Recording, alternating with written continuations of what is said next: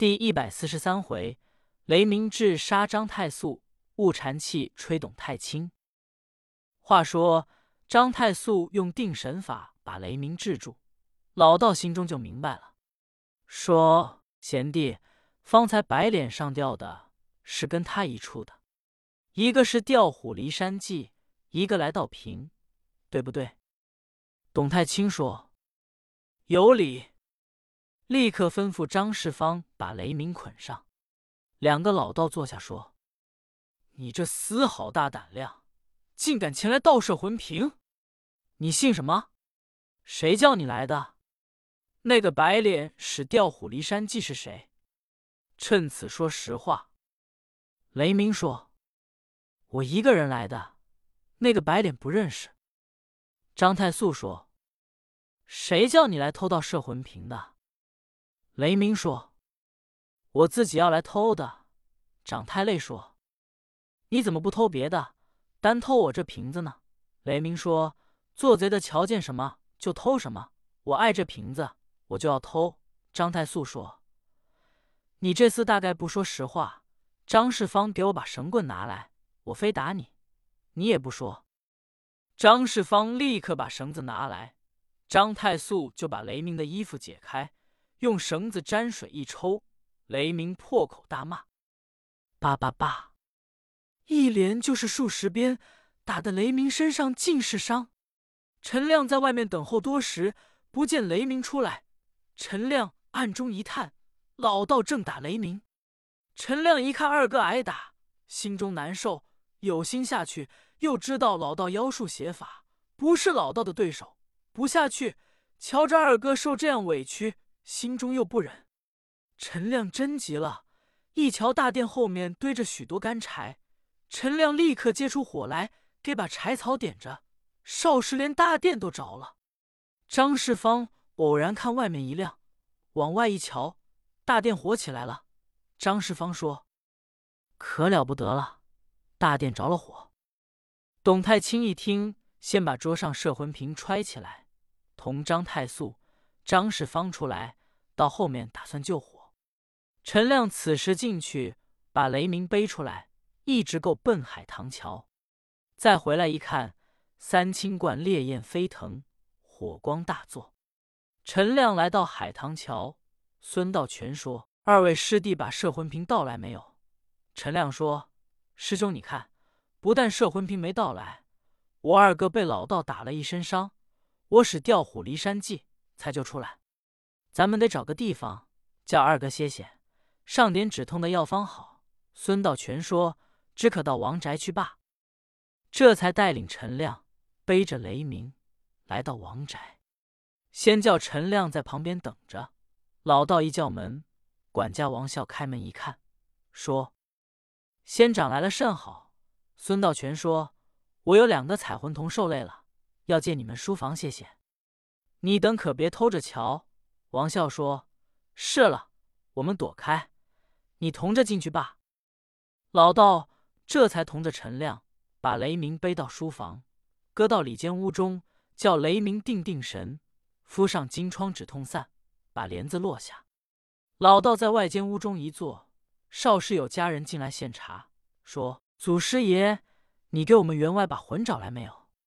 我们员外可咽了气了。”老道说：“你告诉里面安人不要紧，可千万别哭，我准管保死不了。”正说着话，就听外面一乱，说三清现着了火，把庙满烧了。妇道全见家人出去，说：“二位师弟，你们两个人这个乱惹大了，三清观庙都烧了，那两个老道准要来找我拼命。”陈亮说。那也无法，我焉能瞧我二哥活活打死呢？他不来便罢，他要来，咱们三个人跟他拼命。孙道全说：“事已至此，二位师弟也不必管。那两个妖道都会邪术，你两个动手也是白送死。莫若你二人逃命去罢，我自有道理。他要找我，我跟他去就是了。”说着话，已然东方发白。只听外面叫门，家人出去一看，是董太清、张太素。两个老道见大殿东西配殿一点没剩，只烧得片瓦无存。两个老道一跺脚说：“张世芳，因为你把我的庙都烧了，我两人非得找这个梅花真人去拼命。这两个人是避梅花真人主使来的。”张太素说：“我知道这个真人是灵元化身，咱们去找他去。”立刻来到王安上门首，一叫门，家人开门一看，认识，说。董道爷、张道爷，二位这么早来此何干？张太素说：“你们这里住着一个梅花真人吗？”管家说：“不错呀。”张太所说：“你叫他出来，就替我二人找他有事。”家人立刻到里面说：“县长爷，现在外面有三清县的董道杰、张道爷找你。”孙道全一听说，二位师弟。走你们的吧。雷鸣、陈亮说：“师兄，我二人惹的祸，要一走，岂不叫兄长受累？”老道说：“你二人去吧，我去见他。”孙道全当时来到外面一见，董太清一瞧认识，说：“原来是你啊！”孙道全说：“二位道友有什么话？咱们找清静地方说去。两个人事情，彼此说出来。”叫人家耻笑，你我都是三清教的门人，咱们的事找地方说去。张太所说：“跟我走。”三个老道一直够奔海棠桥来，焉想到雷鸣、陈亮早越房出来，后面远远暗中跟随。王个老道来到海棠桥，天光大亮。张太素说：“孙道全，你说吧。”孙道全说：“咱们往北去，到天台山下，那里没人说去。”张太素说：“走。”三个人一直到天台山下。孙道全说：“二位道友找我为什么？”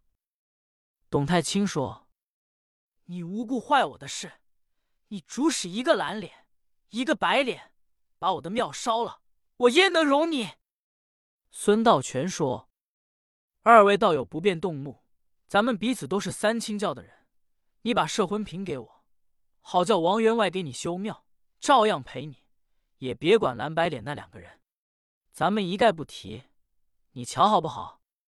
董太清说：“你那算白说，今天我非得把你宰了，方出我胸中之气。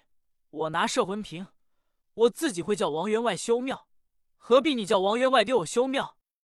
孙道全说：“二位别生气，慢慢说。”众大清哪里肯听，伸手拉出宝剑，照定孙道全就是一剑。孙道全并不还手，往旁边一闪，口中直央求说：“二位道友饶了我爸，我给赔罪磕头，还不行吗？”董太清一剑跟着一剑，张太素脸朝南站着瞧着，说。非杀了你不出我二人之气，口中直骂。这个时节，雷鸣、陈亮两个由东边绕到北边去，蹲在石头背后。雷鸣一瞧，说：“三弟，你瞧咱们师兄不还手，尽躲。这两个老道真可恨，我先把这两个老道冷不防宰了，以报打我之仇。”说着话，雷鸣拉出刀来，慢慢往前就走。